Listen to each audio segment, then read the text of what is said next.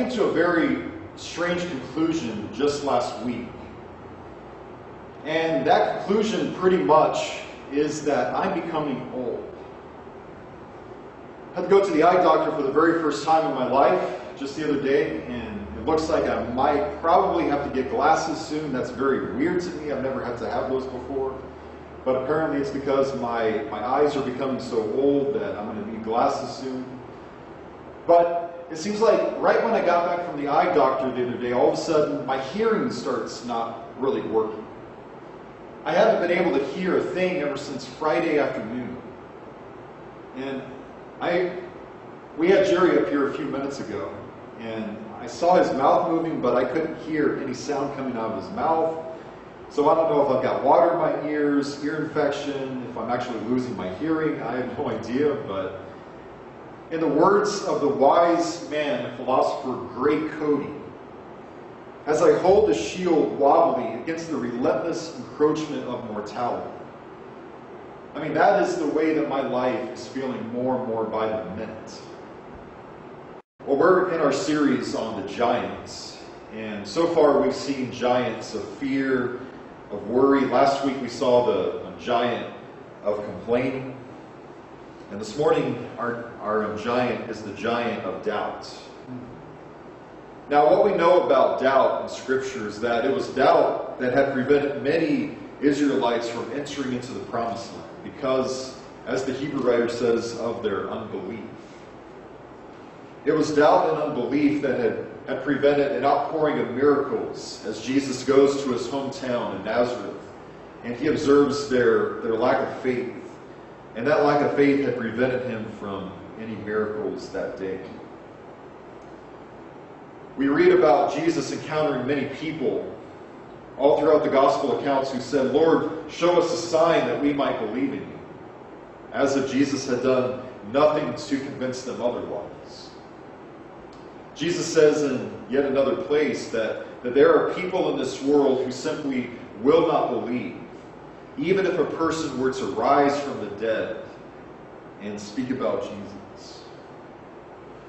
And yet, the person who I want to emphasize this morning when it comes to doubt, it might not be the person who you expect me to go to. Rather than going to Thomas, I would like to speak about doubting John this morning. And I don't mean the, the Apostle John, but rather John the Baptist. Wild Man John, as we might also know him as. As I think about this particular moment in John's life, I picture John in a prison cell, pacing back and forth like a caged lion, back and forth, back and forth, back and forth. John, as we know, is, is a man who's fearless. And he is now in prison because he was mouthing off a little too much to King Herod about his infidelities and so forth. And yet, as, as John is in prison, Jesus has just healed a young man, and he's brought him literally back from the dead. And as you might imagine, there is a lot of hysteria about this that has now reached John's jail in his prison cell. I'd like to begin in Luke chapter 7, which, which is where all of this occurs. As John hears about how Jesus has just raised a young man from the dead, Here's the mission that he sends his disciples on to go ask Jesus. Luke chapter 7 and beginning in verse 16. It says that fear gripped them all, and they began glorifying God, saying, A great prophet has arisen among us, and God has visited his people. This report concerning him went all over Judea and in the surrounding districts. And then the disciples of John reported to him about all of these things. Summoning two of his disciples, John sent them to the Lord, saying, Are you the expected one? Or do we need to look for someone else? When the men came to Jesus, they said, John the Baptist has sent us to you to ask you, Are you the expected one? Or do we need to look for somebody else? Now, I don't know about you, but it's just one of these chapters in Scripture where it's so easy to just gloss right over and completely miss really the wonders of what are occurring here. I read this now, and I can't help but wonder what would make John the Baptist ask Jesus, Are you the one to come, or should we look for another one who will be our Messiah? I mean, of course, John the Baptist knows that Jesus Christ is the Lord. There should be no question whatsoever. Of course, John understands this. Now, there might be scholars who, who might say and respond, well, the reason why John is asking Jesus this question is because he has a couple of students who don't really know Jesus that well, and John just wants them to have it reinforced in order for them to understand who Jesus is. And yet, I really don't believe that is what is happening. Because if we look very carefully, John's disciples, they are the ones who are on the outside. They are the ones who are, are hearing and who maybe even might be witnessing a lot of these miracles that Jesus has performed. And yet, John the Baptist, on the other hand, John is the one who is on the inside, who can only hear about what is going on and not see anything. He is far away from, from all of the hysteria that is taking place towards Jesus on the outside of that jail. I believe that John is asking Jesus this question because John is not so sure anymore whether or not Jesus really is the Messiah and the Lord anymore. And if this is true, if this is indeed true, what has happened to John the Baptist? What happened to this great man of such bold, brash, brave following and proclamation? Because as we know about John, this is the same exact man who said not that long ago, Look, here comes the Lamb of God who takes away the sin of the world. And while he's there at the Jordan River, he proclaims to everybody who's there, This, Jesus, right here, this is the Lord and the God who was to come. And we just remember him saying those things and we wonder, I mean, how could there be one ounce of doubt in this man's mind? Because we, we see here in Luke 7 just how early this is in the Gospels. It seems like maybe five or six months later, after John proclaims Jesus as the Lamb of God, now it looks like he's saying, Jesus, are you the Lamb of God? Have I made a mistake? I spent 30 years of my life waiting for this moment where I would proclaim the one who was to be here as our Messiah. I have, I have cried myself poor speaking about this one whose sandals I am not at all worthy to untie. I have said that, that you were the promised one. I have proclaimed that you were God and that you were the Lamb of God. But is that true? Or did I get all of that wrong, Jesus? Well, before we dismiss that, that very strong possibility about John, we need to recognize that a lot of things can change in our lives in a very short amount of time. As we think about King Solomon, here's the wisest man who ever lived. But did you know that King Solomon went from telling his sons to avoid that which is evil to a very short time later, maybe even sacrificing those very same sons in the fire as he worshiped false gods like Chemosh and Moloch? A lot can change in a person's life in a short amount of time. Also, in the Old Testament, we remember Elijah, the great prophet. Elijah is, is mocking all of the prophets of Baal. And he has so much faith and confidence in his God that he says, I don't care how much water that you douse that altar with. My God is the God who answers with fire. And God did. And, and Elijah has this great and tremendous moment of faith. And yet, a short time later, the very next glimpse that we have of Elijah is him cowering underneath a juniper tree, imploring God to, to strike him dead because of how terrified he was of Queen Jezebel. A lot of things can change in a person's life in a short amount of time. We remember in the gospel accounts how Jesus feeds not, not really 5,000, but actually maybe 9, 10, 11,000 people. And it seems like maybe three weeks go by, and the apostles are asked by Jesus, Go and feed these people. And their response is, Jesus, how in the world are we going to feed 4,000 people? Um, the same way that we just, just fed 9, 10, 11,000 people three weeks earlier, maybe? I think about the Apostle Peter as he, he's, you know, he goes from, from swearing to Jesus, I will never deny you. I, Jesus, I swear I will die with you if I have to. And just hours later, what is Peter doing? He is swearing that he never heard of Jesus. A lot of things can change in our lives in a short amount of time. Sometimes in good ways, right? As we see with the Apostle Paul, he, you know, he goes from leading a violent persecution against the church, killing Christians, to writing scripture and being killed for the cause of Christ in a relatively short amount of time. And there was a time earlier on in my life as a Christian where, where I would have heard a message like this and said, I mean, that, that's crazy. Oh, I mean, there's no way that John the Baptist would have been doubting Jesus in any way. He's John the Baptist. But I'm at a point in my life now where, where, where the only thing in my mind is we need to let go of this superhero complex that we have of these guys who we read about in Scripture. What if John the Baptist really wasn't running around in capes and in tights and, and riding magical unicorns into the sky? What if John the Baptist is just as complex and susceptible to have doubts in Christ as all the rest of us might be as well?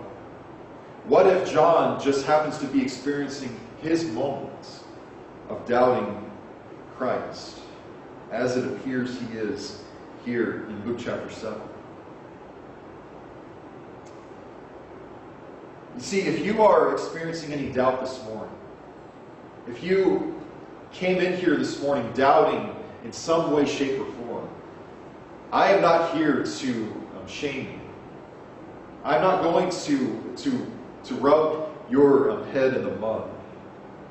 But rather, what I want to do is just to simply say that if you are doubting in any way this morning, you are not alone. In fact, you are in legendary company, as we see in the Word of God. I think we would all agree that the one person who had more faith than anybody other than Jesus was Abraham. Abraham had so much faith in the unseen that, that it's just incredible. And yet we, we all remember how, how for even Abraham, how he is now 100 years old, he's told by God that, that one year from now you will have a son. And what does he and his wife do? I mean, just, just throw their head back and they, they're just laughing at the top of their lungs. God, that is so funny. Is, is a child really going to be born to a man 100 years old and to a woman who, who's 90 years old? God, we want to hear another joke.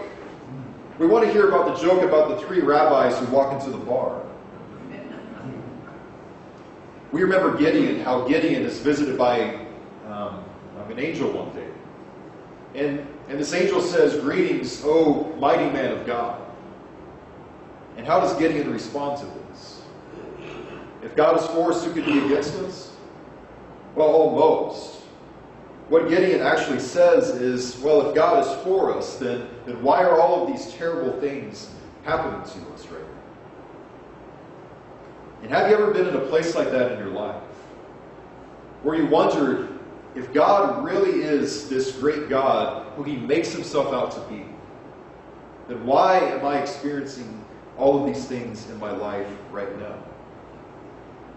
We remember how the apostles spent three years with Jesus, how they were the eyewitnesses to his miracles, how they actually reached out and touched the truth, literally. And yet, as the resurrection happens, there is one apostle, as we all know, Thomas, who says that unless I can reach out and actually touch the uh, nail marks in his hands and see Jesus literally risen from the dead, I will not believe. And yet, Thomas really gets a bad rap because we know that, that all the other apostles also had their unbelief about the resurrection. How we know that as the women returned with the news for the very first time, Jesus has risen from the dead. Their response was, it says in, um, um, in Luke, um, in Luke, I believe it is, that, that it sounded as nonsense to their ears, and they would not accept it as the truth. And yet, as for us, we, at least if we're honest, we also either have had our doubts before, or one day we will experience those doubts for ourselves. Or maybe, maybe a lot of times we might just, just hear something, and a seed is planted in our minds. Or we hear a person say somewhere that, that if God is so good, then why does God allow infants to die of AIDS, of of cancer, of all these horrible infirmities. If God is all powerful, then why does He not stop world atrocities as they happen? I've been asked many times as a minister in the past that, well, what about my, my, my mom or my father or my spouse? They weren't exactly a Christian when they died. Is, is God going to send them to hell? And then I'm asked, why would a loving God do something like that? Many years ago, I had been asked by another woman in the church about the Garden of Eden, how it says that, that you can eat everything that you see except for this tree over here. And the question that she had posed to us is, why is God playing games with Adam and Eve here?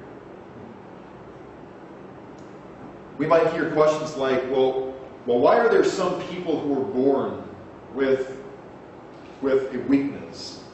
with a physical handicap of some sort, if God really is all powerful and if God is good? Why, why would God do that to a person? If we're honest, doubt has its place in our Christianity. Because doubt, there is a good kind of doubt. Because this good kind of doubt, it prevents us from really concocting a straw man theology about God. Doubt, it helps us to establish and to stand on our own faith, not our parents' faith, but our own individual faith. Doubt can be good in the way that it questions and even challenges many of our well guarded um, customs and our church positions sometimes. I find it very interesting how Jude, in his book, Jude never says to, to um, shame those who have doubts. But rather, what he says is, if there's any there, or he says, if there's anyone among you who doubts, have mercy on those people. And why is that? It's because nobody is immune to having doubts. And there's one minister who, who expresses it this way. He says that there are these five minute patches ever so often where I lose faith. Times where I wonder, is this thing real? Times where I, I, I think and I ponder to myself, God, are you there? And he says that if you never experience these five minute patches ever so often, then maybe you might want to check your pulse. Also, there is another writer who says this. C.S. Lewis said that, that I think the trouble with me is lack of faith. Because so often as I pray, I wonder if I am writing letters to a non existent address. And has your life as a Christian ever felt anything remotely like what I just described? There is the type of doubt that results in distrusting unbelief and a prayers being rejected. And yet, then there is this whole other kind of doubt a very appropriate kind of doubt.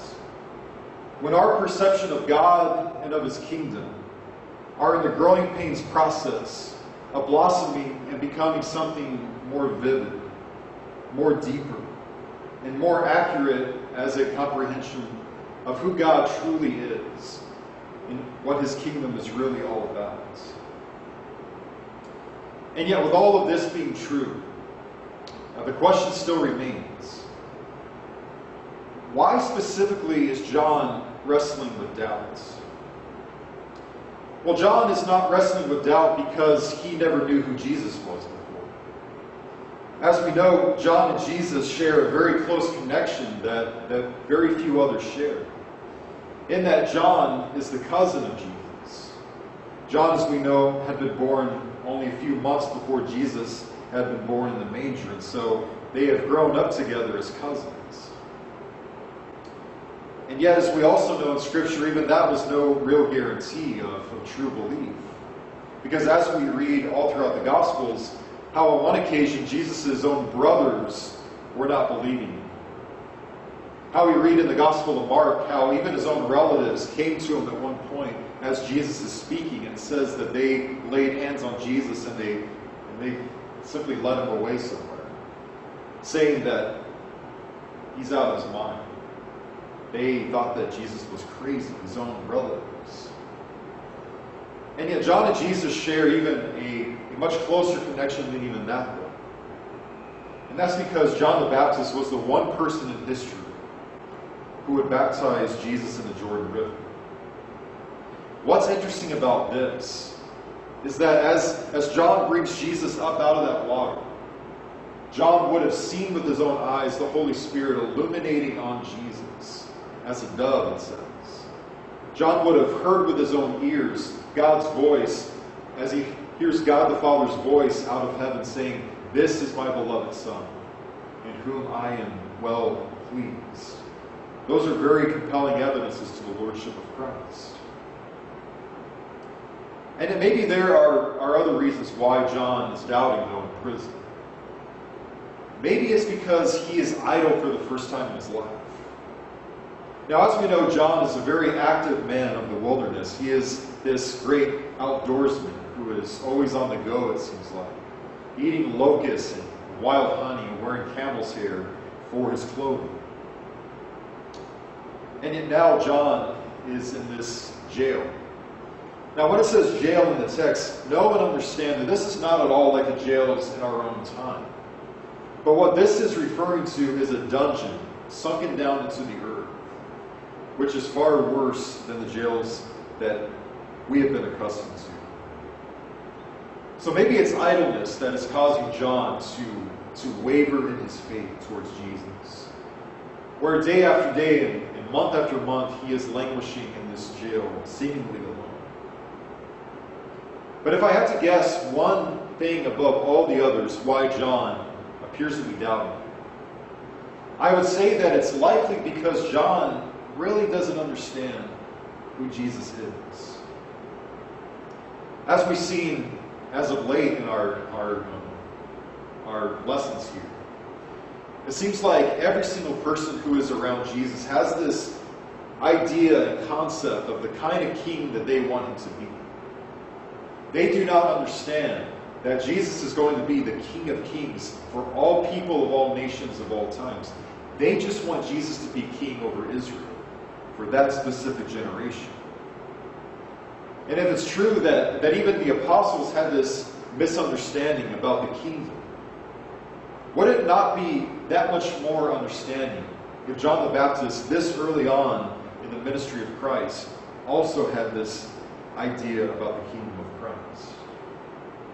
See, I read this text and I, I just ask myself, what if John is doubting?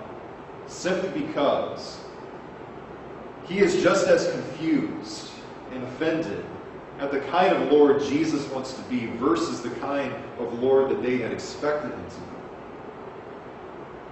As we remember, it's, it's John who says of Jesus that his winnowing fork is in his hand, and he will clear his, his threshing floor. What if, as John says this, he's got it in his mind that, that, okay, here's what this means. This means that Jesus is going to come in, and he's going to kick the Romans out, and he's going to return our nation to their province. But Jesus said that it was going to happen but it has not yet happened. And so maybe John is thinking to himself, that I, I thought Jesus was, was going to come in here and start cleaning house. And the fact that he has not yet done that, maybe he really isn't the king that we have made him out to be. Simply because his understanding of the kind of Lord Jesus was to be was just as, as, as off as everybody else's was. But maybe there's another reason. Maybe being in jail has simply crushed John's spirit in addition to everything else. Maybe John is, is standing there in prison thinking, you know what? If Jesus really was this great Lord and King, then what in the world am I doing in this prison cell day after day after day? Maybe something has imprisoned your heart this morning as, as you sit here. Where you believe in the power of Christ, but it just seems like it's very slow right now in your life. It's not this immediate process. Or maybe Jesus is, is, is showing himself in your life in ways that, that you did not really attribute to him before as Lord. As the legendary NWA lyric says, I'm just wondering where Christ is in this crisis. Maybe you are wondering right now, where is Christ in the midst of my cancer? Why is it that I still have not found a spouse and I continue to be lonely? Why is it that, that I'm unable to, to really find a job still? Well, what I like about what John does here jail is that even though he seems to be experiencing doubt here, John takes those doubts to the absolute greatest place where he could ever take his doubts. John takes his doubts straight to Jesus through his messengers. You see, I, I really am, am impressed by this because this, more than anything, is a precursor to what prayer is. Because really, what prayer is, is it is an opportunity for us to ask Jesus all of our questions. That we can actually approach the King of Kings and the Creator of this earth anytime that we wish. We can come to Him day or night with all of our fears, with all of our worries, with all of our complaints, and we can approach Him with all of our unbelief and our doubts. And yet, what I love most about this text, though, is that is, is how Jesus answers John's question. Notice in the text how Jesus does not become angry when he hears that, that John has asked you this question. Notice that there is nothing in the text that has Jesus sighing and going, oh, man, you put one guy in prison for a couple of weeks and this is what you get. I mean, he just doesn't believe in me anymore. But instead of doing that, really the essence of what Jesus says in response, it really seems to be, oh, John, I love you so much. You want more proof that I am the one who was to come. Then he tells his, his students, I want you to take this message back to John. And virtually the answer that he gives them is that the evidence that you seek, it's everywhere around you. It says in, in verse 21 here in our text, it says that at that very time he cured many people of diseases and afflictions and evil spirits. And he gave sight to many who were blind. And he answered and he said to them, Go and report to John what you have both seen and heard. How the blind receive sight, the lame walk, the lepers are cleansed, and the deaf hear, the dead are raised up, the poor have the gospel preached. And blessed is he who does not take offense at me. Now, in that last part, as he says that about how, how the one is blessed who does not take offense what this word means is being shocked or is being offended. At other times, it means that you literally fall into a trap. And that's because really countless people in the gospel accounts, they were very shocked, very offended at the poverty of Jesus, claiming that he was King of Kings. There were a lot of religious leaders who took offense, who were shocked at the way how Jesus loved people who they absolutely despised.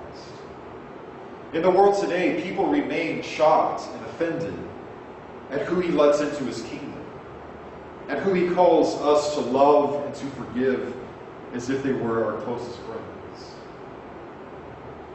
Really, regardless of who seems to be doubting in the pages of Scripture, we see the, we see the same exact result of the evidence is everywhere around.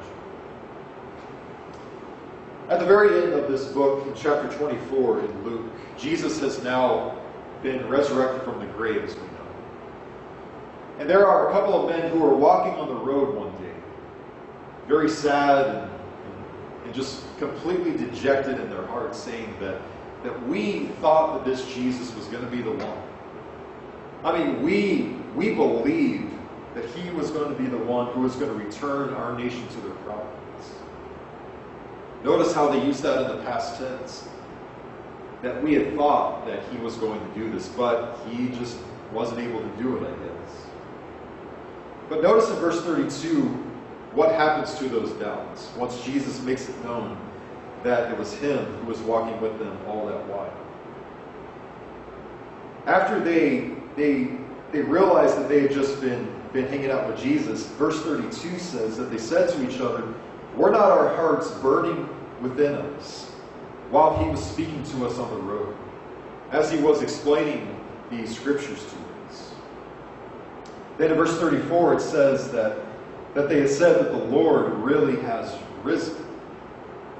They had doubts at first, and yet the evidence of the risen Christ, it was right there, walking with them, sitting down with them at tables. It was right there in their midst. I mentioned the, the apostle a moment ago, Thomas. How he goes from saying in John chapter 11 that, that I will die with Jesus to that I will not believe that Jesus has been raised from the dead until I actually see it. But he goes from that doubt to, to then ultimately saying, he sees the risen Christ now and he says, My Lord and my God. His evidence was, was, was right there in front of him all that time. And here, as we've seen with John the Baptist, John the Baptist goes from saying, Look, the Lamb of God, look, this is the true God. He goes from there to actually saying, But is he the Lamb of God? Is he the true God? To at last, he's told by his students, that we have seen Jesus do these incredible, incredible things. This is really happening. Jesus has just told us to let you know that what we see and what we report to you, it is the honest to God truth. You see, as Jesus mentions all these people, how the lame walk and how the blind see and so forth, Jesus is intentionally tapping into Isaiah chapter 35, very messianic scripture. And what he's saying, in other words, is that I am fulfilling every single one of these things and then some. I wish we knew what became of John's faith. As his students come to him and they relay the message of Jesus to him, I would, I would like to think that his faith had been strengthened and resuscitated that day. Soon John would be beheaded in prison. John never got out of that jail. And yet, what about us? Well, I would like to recommend two simple things very quickly as we close this morning. I would like to say if you find yourself remembering when you doubted, just look down far below. Because when we're up on the mountaintop, when, when God has brought us through so many things, we can see just really how much He's rescued us from. All the things that God has brought us through. We remember all of those restless nights that we had spent wondering, God, what are you doing? Are you even there anymore? But now, as we look down, then we can see exactly what God was up to. God, all that time, He was molding us into something that's actually beautiful. And that is looking more and more and more like Him. And yet maybe you might be sitting here with doubts this morning. If that is you, then what you need to do is just look up. Look up high above at that mountain and ask yourself, am I going to, to really trust that God knows what he's doing? Am I going to let him change my perception of who I think he is and what I think his kingdom is all about? Because I guarantee you that, that if you let him do that, your understanding of who you think he is, it is elementary this morning. It is about to increase, and it's about to grow in ways that will shock you. I look back now and I can see exactly why God allowed certain people to psychologically traumatize me. It happened so early on in my ministry, over and over and over again, simply because I believe God wanted me to, to learn from the get go exactly how to love people. And I mean really, really love people. And how to really, really forgive people. And then lastly, what, what we need to do with our doubts is we must have the willingness for us to shrink. I mean, John could have taken his own advice. As he says earlier on in the Gospel of John, as he speaks about Jesus, he says something so eloquent and profound. As he says about Jesus, that, that he must increase. But I, I've got to decrease. I've got to shrink. And we will find, if we will do this, is that the smaller that we become and our doubts become, really the larger and the larger and the larger our God becomes. And the larger that our God becomes, the, the smaller the giants of fear and worry complaining and unbelief are going to become right before our eyes as we live in this world. Maybe what we need to do in response to this message is, is remember what Jesus once asked his apostles. As he said, Why are you troubled? And why are doubts arising in your hearts? I think a fitting response to that question comes from a man who had a possessed son. He says, Jesus, this, this, this unclean demon has thrown my son into the flame trying to kill him.